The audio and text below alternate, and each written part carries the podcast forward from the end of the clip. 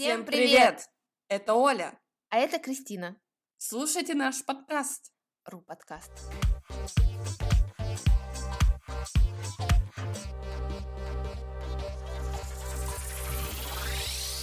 Оля, привет! Извини, что опоздала. Привет, привет. А где ты была? Я была со студентами в музее Сурикова. О, я там была, но очень давно. Что там нового? С сентября открыли выставку сибирских художников. Это и был наш план на сегодня. А также мы посмотрели известные картины Сурикова, конечно. А еще там появился новый работник. Работник? Ну, хорошо. А почему это так важно? Так как это не человек, кошка. О, это мило. Я знаю, что во многих музеях есть кошки. Твоим студентам понравилось? Очень. Они спрашивают, что еще можно посмотреть в Красноярске туристу. Поможешь? С удовольствием. Ну, конечно, номер один – это национальный парк Столбы. Всего 30 минут от центра города, и вы в настоящем сибирском лесу.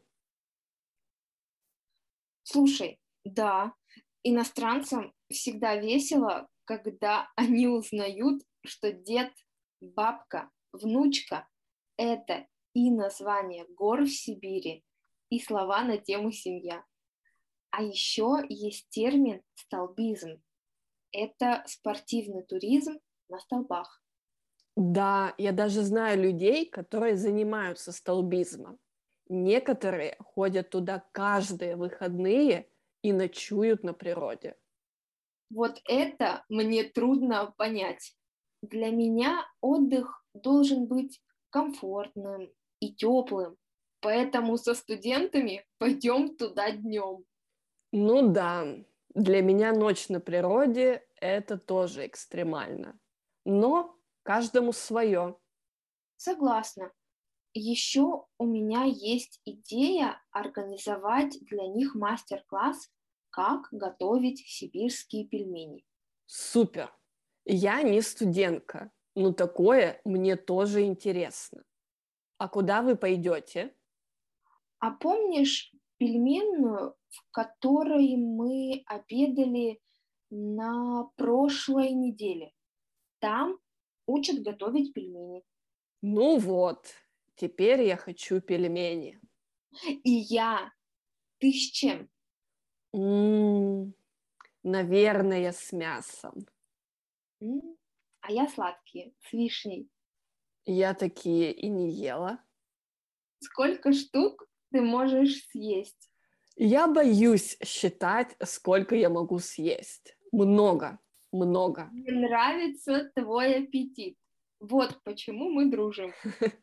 Да. О, я придумала. Еще твои студенты должны съесть салат чафан. Ты слышала, что о нем знают только в Сибири? Да, мой друг из Москвы не знал, что это такое и как этот салат есть. Что? Я должен мешать эти маленькие порции на большой тарелке? Да, в Москве такому не учат. У меня еще идея. Туристические места Красноярска есть на бумажных 10 рублях. Твои студенты могут найти их. Но сначала нужно найти бумажные 10 рублей век интернет-технологий. Вот ты когда последний раз платила не онлайн по телефону? м? Уже и не помню. Но это и интереснее.